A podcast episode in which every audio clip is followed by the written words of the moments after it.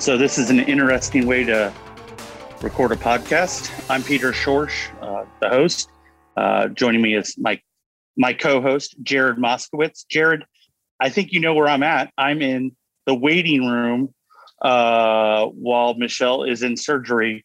Uh, so I this is this is a little bizarre. Uh, I'm a little startled, so I'm going to depend on you to kind of carry us today. Well, it's dedication, and in a way, it's your own little personal state of emergency. Uh, it is, uh, you know, but Michelle actually, like, she insisted on it. Like, it was kind of like that scene from Rocky 2 when Talia Shire like wakes up and she tells uh, Rocky to go win the heavyweight championship of the world. Like Michelle was just like, go record that podcast with Moskowitz. Um, so it's pretty inspiring. yeah, I don't know what to think about that actually, but but I'm glad that I can I can be your Rocky metaphor. uh, joining us um, right now, let's get him in. He was generous with his time. Is um, from the Panhandle, Representative Jay Trumbull, uh, who is the chair of the House Appropriations Committee. Good morning, Rep. How are you? The man with the money. I'm doing well, Peter. I, I and to Jared's point, what dedication! I can't. I, I, it's impressive that that you're doing this in a waiting room at a hospital, but uh, hopefully everything uh, goes well with Michelle today. Uh, is this one of the last surgeries that's that's needed? We're hoping that this is the final one. Um, everybody has followed along. She's got an ileostomy bag, and so we're hoping that that gets or the surgery today is re- to reverse that out. It's three months after the first surgery, so she's had quite an ordeal this uh, summer and fall, but she's excited to try, you know, to get back to normal. She keeps saying to just make herself whole. Um, it's I want to put a shout out while I got it. It's not me that's impressive. I will say it's it's really been the team. Like offline right now is our producer Phil Ammann. You know, we're at like 19 reporters now. Um, we even have like like we have a reporter in Citrus County, uh, Mike Wright, who wrote the Chronicle. We've added reporters in South Florida.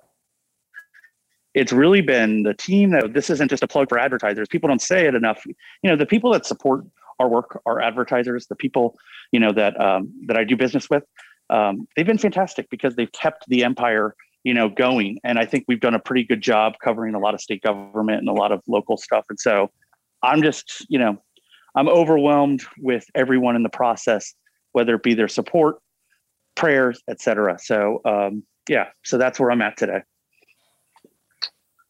wow well that's very right, nice so, for doing it that's very nice okay i've got my good first snarky question for representative trumbull Oh, good. Um, I, I promised him no snarky questions, so I appreciate. Uh, I'm going to deliver on that. what is it going to be like when, um, sometime in March, when you're no longer funny?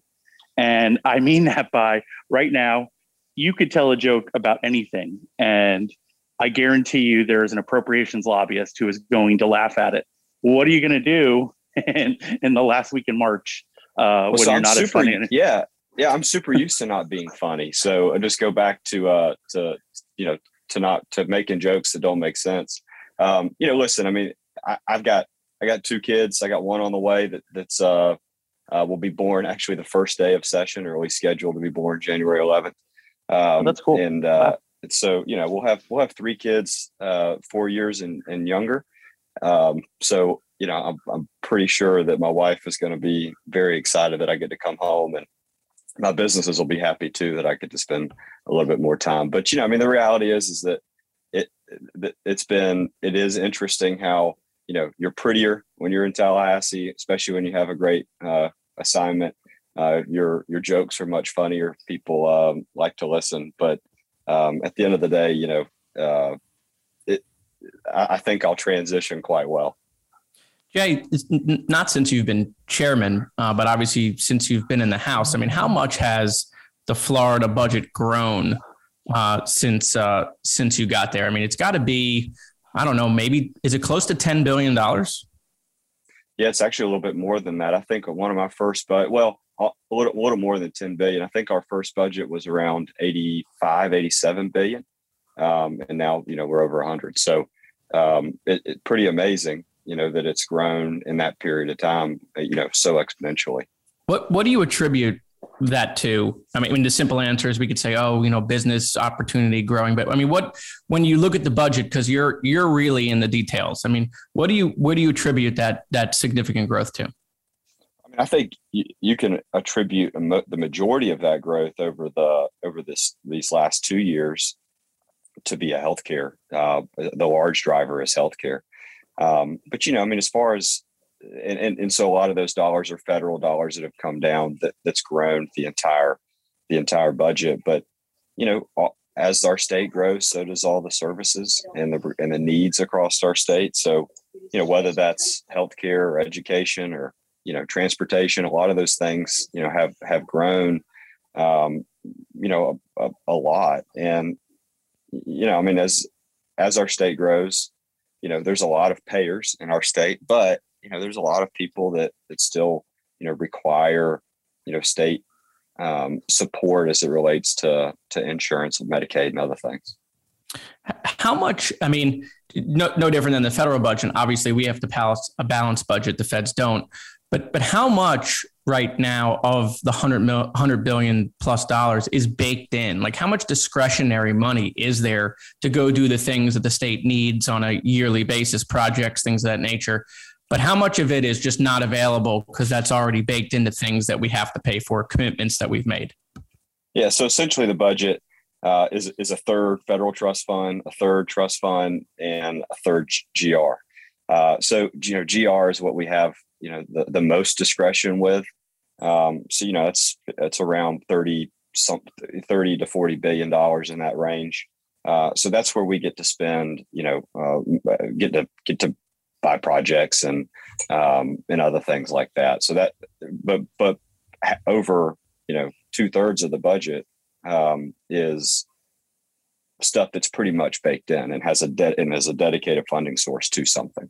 Yeah, understanding obviously that you know you have a counterpart in the Senate and the Speaker has priorities, the Senate President has priorities, so does the governor. I mean, what do you when you're looking at this year's budget, what do you think the priorities for investment need to be and or savings, quite frankly, you know, putting money away for a rainy day? Yeah, so you know, this year's different than last year. I mean, I think everybody thought last year, you know, as we were going into the budget cycle, that it was going to be a really tough year, that we were up against a $3 billion shortfall, you know, from a GR perspective. Um, and then, you know, as the state opened back up, we, we had some, you know, we were, we were meeting uh, well over the estimates. We were beating the estimates as far as receipts are concerned. And, you know, the federal, federal uh, stimulus money was, was helpful to get us out of that time frame as well. Um, so you know everybody last year was just happy with what we with whatever you got right? Because i think that the thought was well there's not going to be much. This year is very different. This year estimates are showing you know a tremendous amount seven billion dollars you know more. Um, and and so i think everybody has a much different mentality about what you know what we can ask for what we may need you know this that and the other. And, and i think my goal to balance all those things out and to your point jared about you know having a rainy day fund you know 3 3.9% of our budget is what what i believe is a healthy reserve. And that's 3.9% of the entire budget. Um, and so a billion dollars in the state's rainy day fund does not suffice like it did you know 10 years ago. Um, so we've got to make sure that you know not only do we spend well within our means but that we also have a tremendous amount of resources a tremendous amount of resources that we keep back for you know for for for unseen circumstances. Great example a global pandemic you know uh, our state was fiscally healthy when when coronavirus reared its its ugly head early on. And when we were having to you know float cash you know, for for a pretty good amount of time uh, before the before we were able to get some reimbursements. You know, we were able, the state of Florida was able to do that, whereas other states, you know, were not in the same position. Uh, so if I if I'm reading you right, the headline out of this podcast is appropriations chair uh, insisting on, you know, major uh, reserves coming out of this budget. North, I mean, if you're talking at 3.9 percent, so let's just say 4% of a hundred billion dollar budget, you want something like four billion dollars going into the rainy day fund. Am I is my FSU math adding up there? yeah, remember I went to Auburn, so my math's a little a little worse, but uh, uh, but yeah, that, that's correct.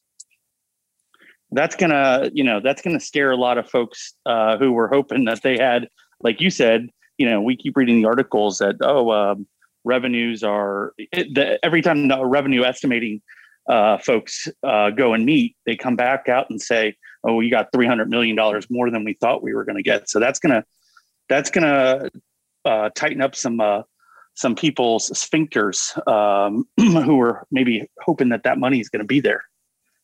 Yeah, you know, the other thing is is as those estimates continue, or as we continue to to grow past the estimate, you know, one thing we we fail to realize is that you know the Medicaid population is continuing to increase, and you know a lot of those things, you know, because of uh, the coronavirus pandemic, those folks um, are staying on the rolls for for a year before they're recounted, as as com, you know compared to years past where they would maybe do those counts sooner. Um, you know, if that person was able to get a job or this, that, and the other. So you know that there, that's a large driver for uh, for GR as well um, to to make sure that we balance you know the amount of reimburse or the amount of dollars that we put towards Medicaid as compared to you know the reimbursement. So there are some uh, state representatives who uh, who like a lot of attention. Um, you may know, like like let's just use an example, like Jared Moskowitz uh, loves getting his name in the paper, uh, loves getting attention, and then there's folks like you who um, who really kind of eschew the the I don't want to say the press, but you're not a you're not a headline grabber. Um, I, I bring this up to say, like you know, budget chair people can sometimes they can be a little difficult. Uh, JD Alexander, you know, basically ran the legislature for the years that he was Senate budget chief. You seem like you're not taking that approach. Uh, to your credit, um, different style, different a- approach there on what you see as a as a lawmaker? Yeah, uh, yeah, it's it's different strokes for different folks. I mean, I, my, that's not my personality at all. I mean, I am much more laid back. Um, yes, I do get intimately involved in in every decision as it relates to the budget, but you know, I also realize, Peter, that you know I got this position because of the relationship that I have with the speaker, and you know, uh, is you know it is i'm not the speaker of the of the house right? I'm not i'm just i'm just the appropriations chair. So whatever role for that role i'm going to fulfill it the best i possibly can. And and no i'm not a guy that goes out there and and gets a bunch of headlines um but uh you know i mean and, and and that's just kind of the way you know i've been. Like i'm a i'm a terrible politician when it comes to social media. I don't tweet I don't use Facebook very well at all. Uh, I don't, you know, if you go through Instagram, it's pretty much pictures of me and my kids. Um, that's, you know, so, so I just have a, a, much different approach to that.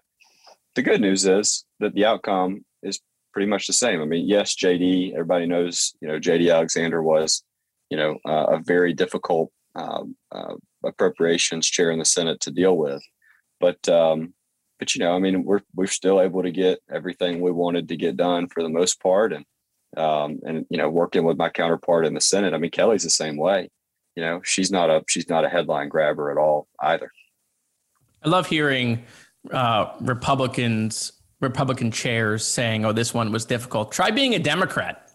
Uh, going going to a Republican chair trying to get stuff in the budget, but but no, I mean, look, Jay, uh, Jay and I served together for a period of time, not when he was chair of appropriations, uh, but but was still he was still involved in the appropriations team, and then I was the director, uh, obviously trying to get stuff uh, in the budget when he was chair, uh, and so, I mean, one of the things about being budget chair, unlike uh, any other committee, is there's only one thing the legislature has to do constitutionally, and that's pass a budget. We don't have to pass bills at all, but we have to constitutionally pass a budget.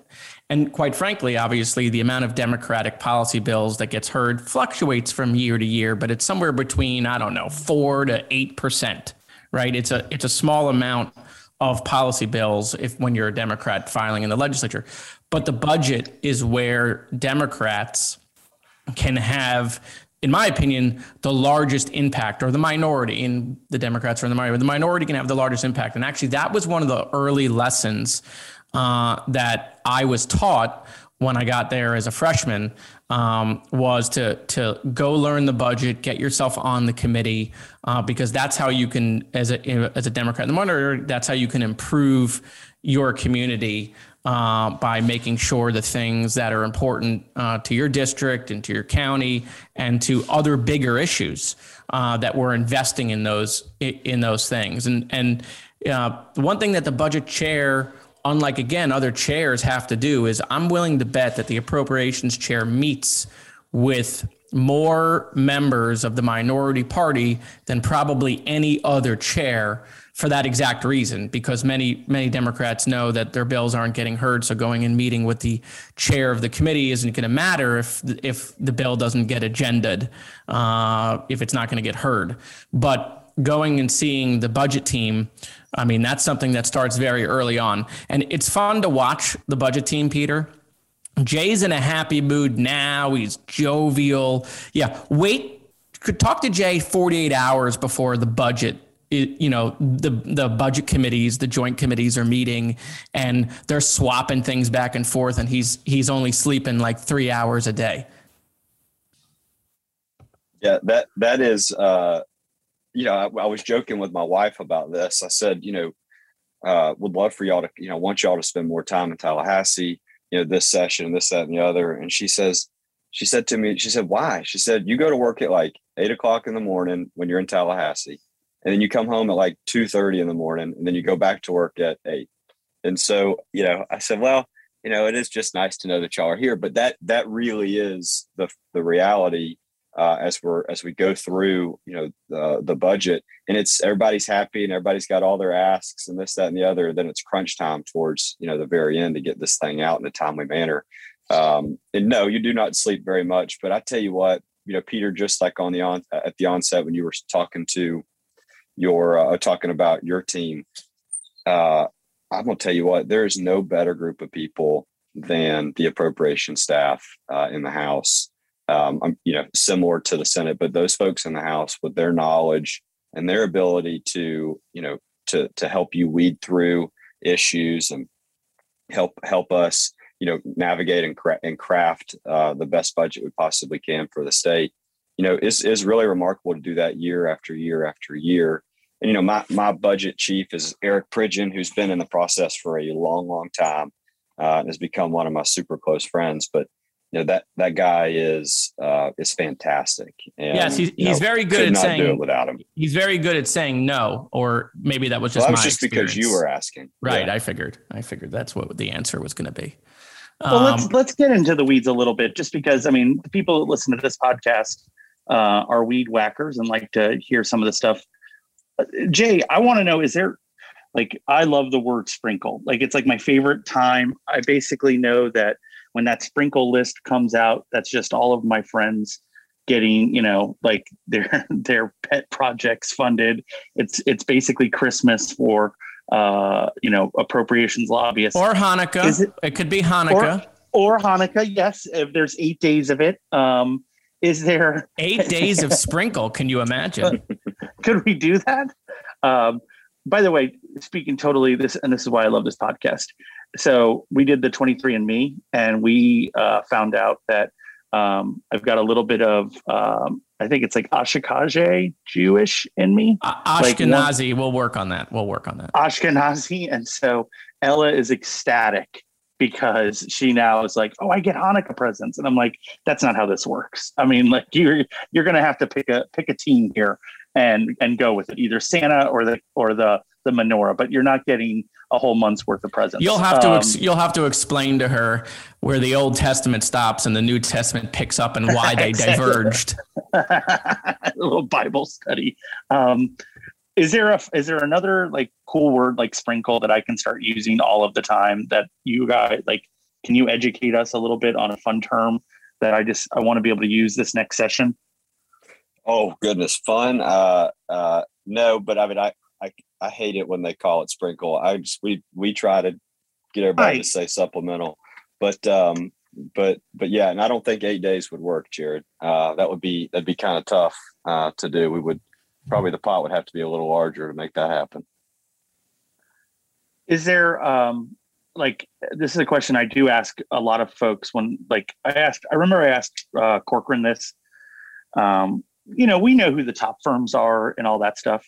Is there somebody in the lobby corps, you know, that kind of impresses you basically with their knowledge? Uh, I'm not looking for you to like say who the best lobbyist is or anything like that.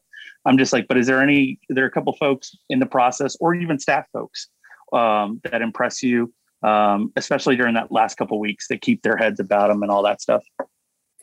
Yeah, I mean, there's a few people. I mean, I, I use this example pretty frequently, um, Peter. That that Ronnie Book uh, uh, amazes me. I mean, this is a guy that you know was a Democrat lobbyist, um, you know, for forever, and um, is is probably one of the better folks at navigating, you know, the process in general, but specifically the budget. Um, that guy uh, knows, you know, when when when to to meet, when to bring his clients around, and when to ask, and this kind of and those kind of things. But uh, I'm super impressed with with his ability. Now, he's been doing it for a really long time, but um, but you know, even those folks that have been doing it for a really long time don't do it uh, the same way that he does it. Um, so that you know that's that's really really you know impressive. And even people like you know you kind of compare that to you know some agency staff. Now there's a little bit more turnover there but you know agency staff doesn't seem to navigate the budget nearly as well as you know as a ronnie or or some of these other top uh, um, top firms do. All right well getting out of the weeds of the budget um, you know, I wanted to turn, you know, back a little bit. I mean, we just had the three year anniversary of, of Hurricane Michael. Um, you know, this is an area that not you don't just represent, but you live. Um, I, I, actually remember not being able to get a hold of you for, for a period of time uh, when when when that came through, and and working with you because the, the governor and myself came in in January, just a couple months on and working on the recovery with you. How how is the panhandle recovering? How are things going? You know, is everything being done that the panhandle needs? Uh, you know, what what lessons do you think we've learned uh, from from a hurricane, Michael? Um, so so first, Jared, you know, point of personal privilege here, uh, I, I want to tell you specifically, thank you. Um, you, you know, I, I realized that you took two years uh, plus out of your life to uh, to to be the director of emergency management, but you know, take COVID out of the equation. You you focused on Hurricane Michael um, a tremendous amount, and and I attribute the majority of our rebuilding success uh, to you and what the governor has done. But but you didn't forget about us, and you know, from a little town uh, you know, in Northwest Florida, you know, um, you made sure that we were getting answers from from FEMA, and you know, and obviously there was a significant uh, amount of, of, of resources coming from the state. But but I, I really, you know, from the bottom of our my heart to and and as well as you know, folks that live here, um, thank you. You know, it was it, it does not go unnoticed the amount of of support that you've given us and and and so and I pre- very much appreciate that as, as well as your friendship. But uh, to talk about you know w- what our rebuild has looked like, you know, you kind of you, you, step back and you look at you know, as this three year anniversary has come about last weekend. You know, you go back and you look at some pictures, and some of that stuff's kind of hard to look at. Um, and and in that moment, you think we should just move I mean, there's no way this place is coming back. Like this is a, it, we're in a really bad spot. Uh, infrastructure is completely depleted. There are no trees anymore. You know, every house is messed up. Uh, you know, people are homeless. You know, th- th- there's just didn't seem like there was a path forward. Um, then after you figure, after you kind of get over that stuff, you know, you can see how the wheels start turning, how these resources start coming in and and how you know people really bound together and it was a, a really beautiful experience to to be a part of this place has done extraordinarily well given the circumstances you know, October 10th happens, you know, within a short period of time, most of the debris has been removed. Um, you know, infrastructure still still an issue, and we're not growing trees back, you know, in a uh, exp- expeditiously. We are planting them, but obviously it takes a little bit of time to grow a uh, a massive oak tree. But um, you know, our schools back got it got back open quickly. The, the restaurants, the grocery stores, businesses, um, and and people. But we're doing well. I mean, we really are. I mean, the you know, sometimes it requires something like this to revitalize a community. Downtown Panama City is a great example of that. Uh, they've had you know a hundred percent growth downtown Panama City of new businesses that have moved in, you know, post Hurricane Michael, people that weren't there pre storm. Um, and, and, you know, we've got, we're, we're growing as a community. And the other thing that's come out of this is, you know, where it was completely devastating was Tyndall Air Force Base, but we've been able to secure um, multiple missions of F-35s. Uh, we're we're on the short list of another pretty significant mission. But they're you know the, the federal government's going to spend uh, about five billion dollars on the rebuild of that base to make it the base of the future. And that's a significant impact to our community. So you take you know the, the air force side of things to the you know the private industry side of things to you know people just you know building their house. And and all the while we've been dealing with a global pandemic uh, in this rebuild and you know, listen, I've said it so many times. There is not a community that is more tough, in my opinion, than this one. Um, to to go through, you know, a place that that literally tears apart every square inch of uh, of the community, and then while you're rebuilding that, you know, uh, uh, a global pandemic is is tough to overcome. But we've done it really well and taking kind of everything in stride, and it's been it's been tremendous to be a part of. No, that's good to hear. I mean, I I remember being there and and some people saying to me like, "Oh, Jared, you're going to spend so much time here. You're going to leave as a Baptist." Uh, and and I, I, I, I, had to go Wikipedia Baptist for a second just to see what I was in for. Um, but uh, you know, and I, I remember kept saying to myself like, I don't really know anything about the Panhandle. I'm a I'm a kid from Broward County. I mean, I'd been to the Panhandle before, but um, and and some of the areas that were hit, um, just like any other major event, right? Some of the areas were had extreme poverty beforehand, uh, and you know you became very concerned about how that community is going to recover. The I felt like myself like the media had turned the page faster on the storm, which hurts recovery because obviously the more pressure, more attention, the ability to raise money privately, charitably uh, but the resiliency of the people uh, there uh, was absolutely tremendous. I mean, it was the the pictures that I saw, and I was there day one uh, in the private capacity before I became the director, uh, and it, it, looked like a mini Katrina. I mean, in many ways, it looked like a mini Katrina. Places in Gulf County. I mean, it just it reminded me of the Mississippi Gulf Coast uh, in in a lot of ways. Uh, but I'm happy to hear uh, that that things are on track. Uh, that people uh, in the Panhandle are are doing better uh, because you know, listen, we really did put everything into it that we could. And look, Homestead took a decade, and I remember telling people that. I remember pe- telling people this isn't going to be overnight, and and it's going to take a while. And it was a Category Five storm. And so, um, you know, imagine three, four, five years from now, uh, it, it, you're going to see even even a bigger difference, uh, Jay, than than than you see now. Yeah, yeah. I mean, it doesn't seem like it's going to take us ten years, but I agree 100 percent with that point. Yeah, just as the as the growth of this community continues, you know, uh, as well as the rebuild, you know, it'll be a it, will be a tough. You won't be able to remember what Panama City looked like October 9th of uh, 2018. That's amazing. Well, so switching to the one of the the other things I wanted to bring up.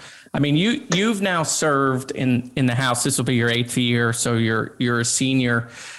Do you think the atmosphere? The House was always more ruckus, right? It was always more like a you know this just this jungle of people together yelling and screaming. Like that was the house atmosphere where the senate was more like you know the united nations where everyone had their own flag and there's protocols and things. But but do you think the atmosphere in the house has changed? Uh, do you think you know the camaraderie that existed in the house even after people would disagree and yell you know there would there would still be friendships. Do you, do you think some of that has disappeared uh, over the last several years? I mean what do you see the the direction of all of that? Yeah that's a really interesting point. And you, know when you and i served together i do think that it was a little different than it is today.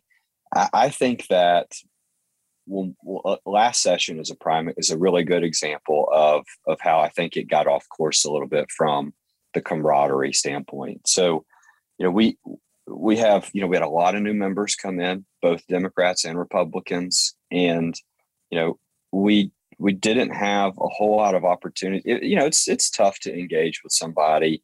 You know, when you're with the unknown of of COVID, you're wearing a mask. You're you know you're not going to see a bunch of people in the offices, this that and the other that, that's something that we you know didn't have to deal with my first six years in the house. Um, but but I tell you, it it changed there towards the end. Sure, there was some things that, uh, and that happens every year, right? Every year there's you know a couple of issues that really gin people up on both sides of the equation. But um, you know, for the, for the most part, I do think that that the House has a, is a very special place where you know Republicans and Democrats can disagree on policy and go have a beer afterwards. One of my best friends in the in the process is Ramon Alexander. You know, the guy, uh, he and I, for the most part, you know, don't agree on a lot of policy issues, but I really, really uh, have enjoyed getting to know him. And when I can help him out, you know, I do. When he can help me out, he does. And and and I and I want to make sure that that trend continues. You know, I think that you know you and I were very close in the house, um, Jared, and and you know I, I, do try my very best to make sure that you know that that we're creating uh, a sense of community within that space of, of the floor, and you know regardless of who uh, of which side you know um, that you sit on, but you know I, I worry that in some in some scenarios and in some instances you know you've got um, some some polar opposites in this process that you know love you know and and to peter's point earlier about grabbing headlines you know i think that that is where we could very quickly shift to if we don't you know cre- continue to, to have a great decorum and it's not like the senate no you know i mean we're we are far far far from the senate as far as how you know everybody kind of understands that role and this that and the other but uh, I, I do think that you know some of the be- some of my uh, most fond um, memories and relationships are with are, are, with people who are Democrats. All right, Representative Trumbull, I um, we know that you are kind of pressed for time, but we appreciate you coming on this one. Hopefully, um, uh, we can get you on maybe uh, once you know at the beginning of session, and then absolutely, we're gonna Jared and I are gonna come out there and camp outside your office and do the Hanukkah the eight, days, days, of, of sprinkle, sprinkle eight days of sprinkle edition. Um, but we appreciate you coming on today and uh, kind of providing some of some really good insights into a um, a process that uh, people may not understand, but obviously at the vol- at, at the size of the state budget totally impacts every Floridian. Of course. And, and thank you all for having me. And Pete, Peter, uh, hope everything goes well with Michelle today um, appreciate you uh, you having me on and and doing this in the waiting room of a hospital. That's uh, that's that's that's a big deal. So thank thank y'all very much and, and very much appreciated you and Jared. All right, Rep. Thanks, Chairman. All right, Jared. See y'all. All right, Jared, I'm literally in a waiting room. So you want to wait around and talk some Florida politics with well, me? Well, i mean, listen, I live near Boca Raton, so I am also in a proverbial waiting room myself. waiting um, room jokes. Yeah, I mean, listen, I think it was a big week. I mean, uh, you know, I think uh, you know, Val Demings had a big week. We can talk about that. Uh, you know, her race. What does it mean for her? What does it mean for Democrats down the ticket? We can talk about the state of the Democratic primary. Uh, Charlie Nikki. I think Charlie had a good week. You know, what does that mean? What's the trajectory of that race? I mean, where do you want to start? I think you have to start with Val Demings. I, I think that it, it, may be the fundraising report of the three third quarter. Uh, it may be the most. I mean, it certainly is in Florida, but I mean, like nationally, um, it's probably the most important fundraising report. Val Demings of Orlando reported raising $8.4 million during the third quarter of 2021. Um, Marco Rubio also raised six million, um, but he has gone through a lot more of it. They are they're only a couple of million dollars apart in cash on hand, but clearly Val Demings has been able to nationalize the race. She's been able to build a an army of small dollar donors. And just when it was starting to get dark for Florida Democrats, it looks like Val Demings may be uh, she might be able. I don't want to say rescue uh, them because God knows Democrats will figure out a way to to ruin it, but um, she really has positioned herself uh, to, as a savior of the of Florida Democrats at this point. Yeah, so a, couple observations. So there's no doubt about that. That that she had a tremendous quarter. Uh, I think it's excellent news for her race and for Democrats. Uh, you know, down the ticket. Why do you think she's been able to nationalize the race with Marco Rubio, but we're not seeing Nikki and Charlie being able to do that in the governor's race? I think number one is because DeSantis is so strong. Um, would be the would be the number one thing. Um, I, I, think that you know, I think that people think DeSantis is going to win. Um, you know that he has a I don't know maybe a 75 80 percent chance of winning. Uh, the people that will be donating to a gubernatorial campaign are going to be statewide interests, and they are just not going to um, they're not going to get on a list uh, that Ron DeSantis is going to see, and then you know have their priorities, you know, destroyed during the legislative process. Um, you know, it's just you're not going to get uh, FP&L. You're not going to get Disney on there. Um, most of those, you know, interests, you know, are just even though they can write unlimited amounts to political committees, they're just not going to go against DeSantis. I think also Demings you know, I think that she really, really proved herself during the impeachment impeachment trial. So I think that she's got a lot of cachet there. Um, she's a, you know, she's exactly what you know Democrats throughout the country want. She's strong on, you know, the impeachment stuff, but she's also strong. You know, she's got the the law and order credentials. So if they're going to be supporting someone, if it's a choice between Val Demings and Adam Schiff, I would go with Val Demings. If it's a choice between Val Demings and AOC. I'm going with Val Demings. And then I will say one final point, which is I think people smell blood in the water on Rubio. Um, I think that Rubio is, uh, you know, it's not that I don't. I think that he's he's just basically kind of milk toast. Uh, he's not Trumpy enough for the Trump people, and he's not moderate enough for like the Mitt Romney crowd. And so he finds himself in the center of the road, and that's where you get run over. Um, I don't know that a lot of people are going to be out there campaigning for um, for Rubio the same way that they will DeSantis. Uh, and so I think that you know Democrats, even though they have everything against them, I think there's a scenario. Listen, Rick Scott only beat Bill Nelson by 11,000 votes. I think they think if you run that same race again, uh, Demings can beat Rubio. Yeah, I mean, listen, uh, you know, look, Dade County is going to play a huge role uh, in what happens there. I mean, Donald Trump won Dade County, and uh, well, sorry, Donald Trump lost Dade County, but the numbers were much closer. Uh, he got a bigger plurality out of Dade County uh, than we've seen in the past, and he won and he won the state in in in larger numbers. Now, yes, he's not on the ballot. Marco Rubio Uh, doesn't have the same relationship uh, that that Trump clearly has with the Republican Party of Florida. But when I look at what Val did in that quarter, quite frankly, is what that tells me is that there are national Democrats, right, willing to pump tons of money into Florida. Well, if that's the case, then you have to ask yourself the reverse question why is that not happening in the governor's race. Um, you know, people, if you talk to Democrats, there's this, oh, we got to stop Ron DeSantis. You know, he's running for president. We, we got to stop him now.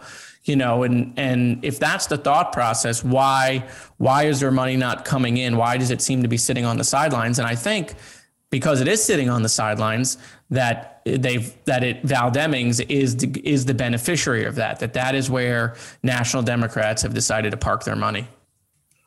Yeah, I, I just I I'm I'm still not happy with Charlie Crist's fundraising. Like, even though, you know, they try to move it as like formidable or whatever, like 600,000 just doesn't seem. I mean, so let's say he's basically doing 2 million a quarter. Um, you know, him raising 25% of what Val Demings uh, can do, it, that, that just doesn't feel enough. I'm not saying he has to raise anywhere near what DeSantis is raising, who is probably, you know, he's the national he, other than Trump, he's the second most popular Republican in the country. But he should be raising north of a million per month. Uh, like I think that that has to be his goal. Nikki Fried, you know, I, you know, and we this is probably the next subject. Like it, it just doesn't seem like she's gaining any traction in any of the, you know, kind of um, uh, pri- the silent primary uh, categories. I mean, the endorsements all seem to be going to Crist, and the fundraising. I mean, she's she's raising less than what candidates running for mayor of St. Petersburg, which is up in a couple weeks, what they are raising right now. Uh, $175,000 for a statewide race. I mean, that doesn't even keep the lights on at the campaign headquarters. And so, you know, I think that, you know, and I've said this to you offline, but like the way Crist is just putting a hammer lock on, you know, black elected officials and leaders. Um, and she is getting, I mean, she's not, she's not matching him. She's getting zero. Like there isn't a single black elected official that's, that's going to go out and endorse her right now. That's 30% of the vote. You know, I just don't see her path anymore. And so throw this out there.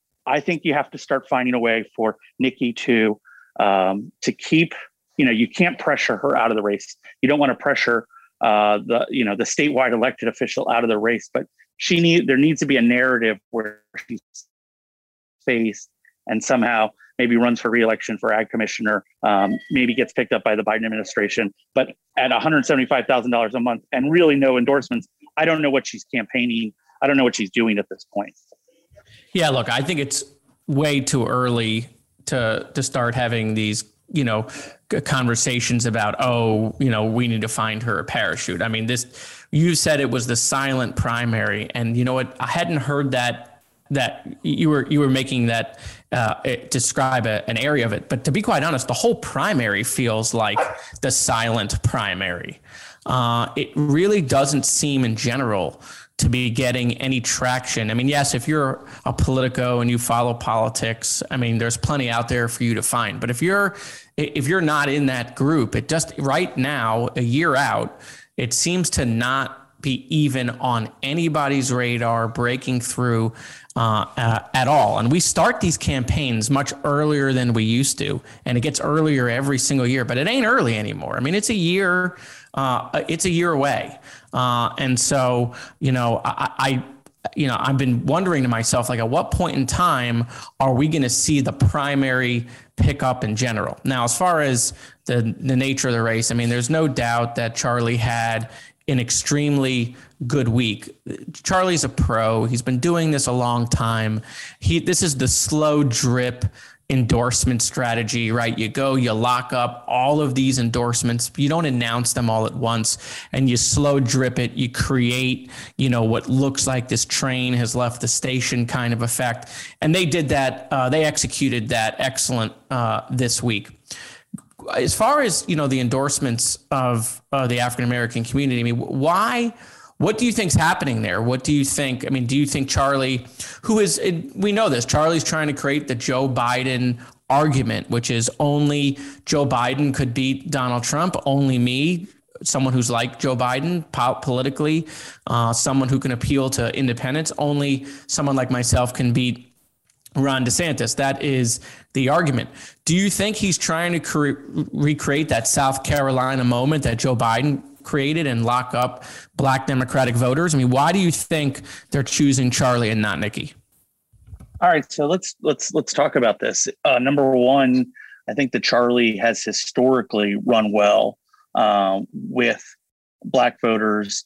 You know, even as a Republican, I, I mean, this starts with he was, you know, the infamous hug of Obama that cost him so much on the Republican side. He embraced Obama there. You know, he made the, you know, he made the precedent creating decision to hold open voting longer uh, while people were in lines during Obama's election. I think that that matters. He appointed the first Black Supreme Court justice. Um, you know, he, I think also on a personal level, and this is something that I've seen, you know, his relationships in St. Petersburg, you know, he grew up and he lives in South St. Petersburg even to this day. Um, you know, he has relationships with, you know, Darryl Rouson, you know, the next mayor of St. Petersburg, Ken Welch. Um, so many of those folks. This is a politician. This is a white politician that goes to the black churches, um, not when it's campaign season. Like you will see Charlie on the south side of St. Petersburg on a Sunday, you know, in January. And that's something that translates, I think, to a, a statewide level. I'm surprised that he's been able to get as many endorsements, like kind of like the Audrey Gibsons of the world, like that maybe don't have a natural connection to him geographically or something. I'm surprised there. Um, I will disagree with one point that you're going to make, and I, I don't want to be a homer for Charlie. Uh, you know, I keep saying to people, you know, I think Ron DeSantis is going to win. Ron DeSantis has been great for my business. Um, I picked Ron DeSantis to win earlier than almost anybody else in 2018. But I will say this: if you Charlie Crist started out with probably a 5% chance to win the governor's race at the beginning of the season. And needed a couple of things to happen. He needed a really strong um, primary performance, and I think he's doing that.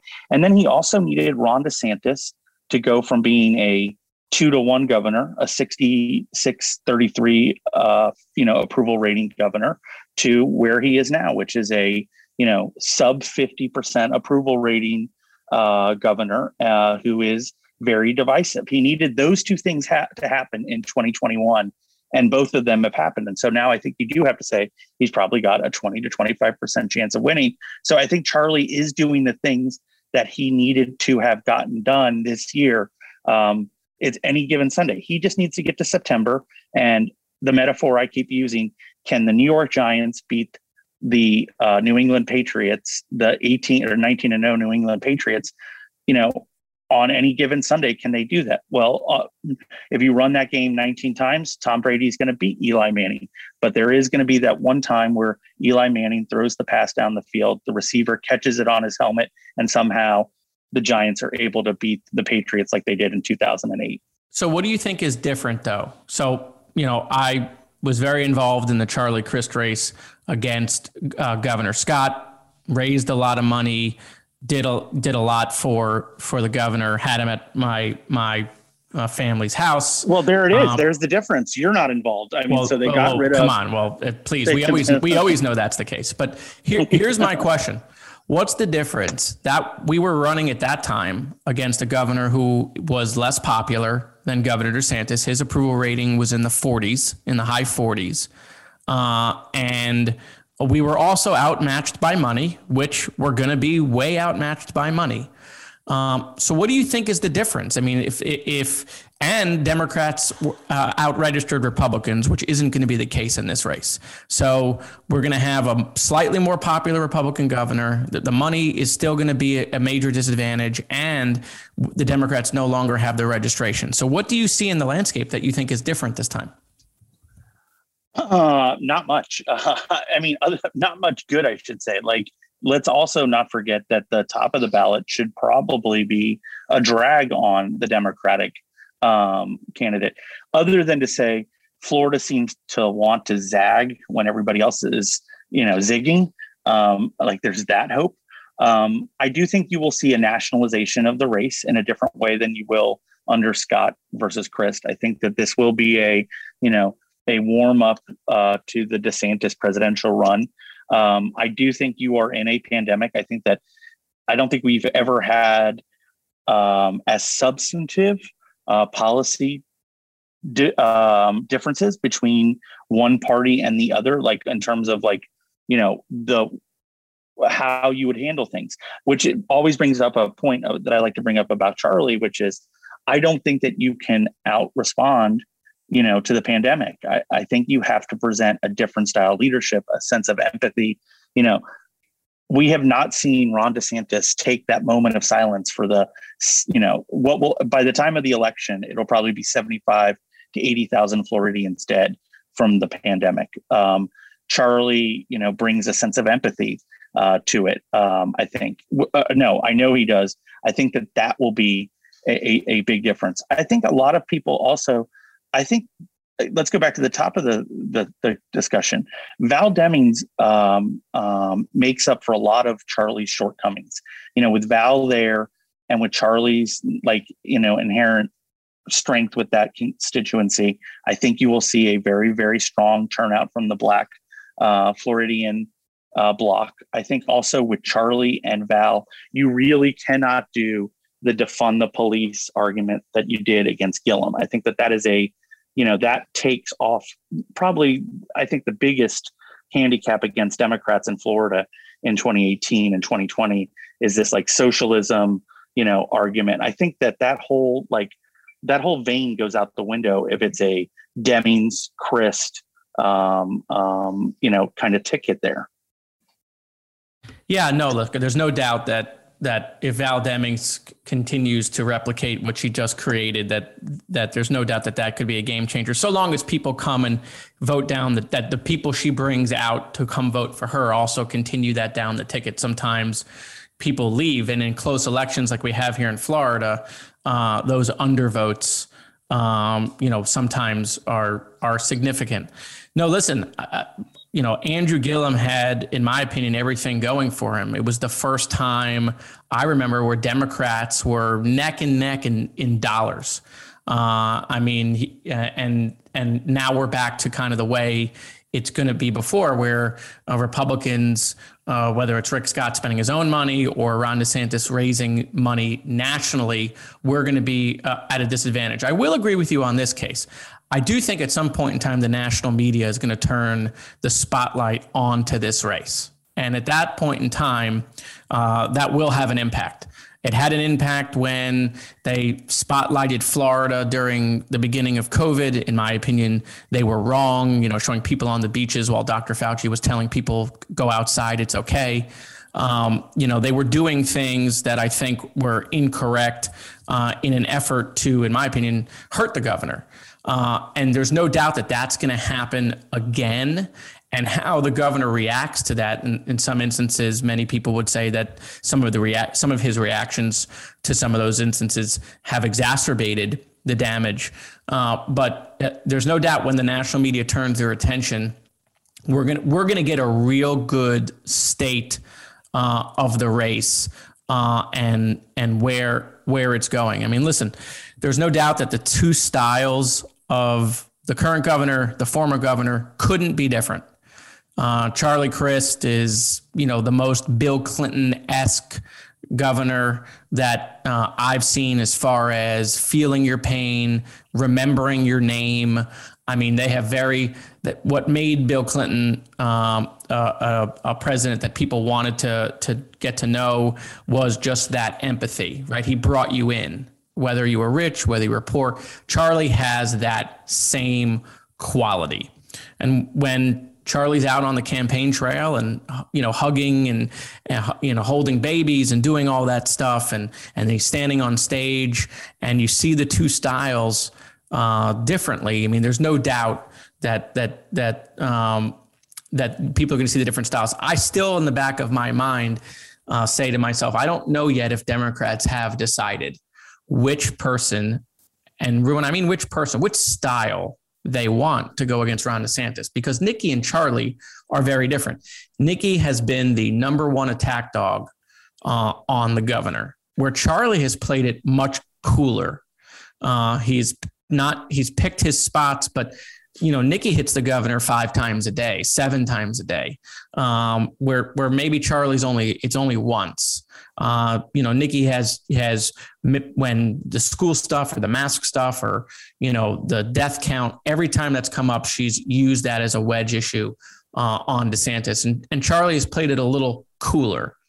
And so, uh, you know, I don't know yet if Democrats, voters, not electeds, but voters, uh, have decided on which tact they want uh, to go against the governor. If they if they want you know the person who's going to call the governor out every single second the attack dog then then that's clearly nikki. But if they want to go more of the joe biden route if they believe they're running against the donald trump of florida and we need the joe biden of florida then it's clearly going to be uh, it's going to be governor Crist i mean it's what do you think of that?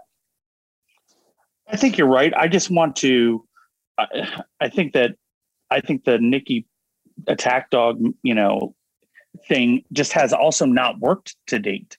I think that they're, you know, hey, uh, Jared, I need to jump off the podcast. Uh, I've got a phone call coming in, so I'm just going to jump off. I'm going to let you wrap up. I got to take this for what we talked about earlier. Okay. Well, Peter had to jump. Hopefully, all's well with his wife, and we'll we'll wrap this up. So, I, I wanted to wrap it up uh, with uh, asking Peter about uh, a very personal issue, quite frankly, something that he's not discussed, something that I think a lot of people are going to be interested in. Uh, and it, it, it really is a private issue. It's, uh, I mean, Peter has had what it appears to be um, uh, an affair with Disney Cruise Lines. He, he went on a cruise that was not Disney oriented. And I, I don't know that Disney's aware that he did that. And I don't know how she's going to feel uh, that he's cheated on on Disney Cruise Lines. But we'll we'll get to that next time. Appreciate everyone joining us and listening. Uh, this is State of Emergency.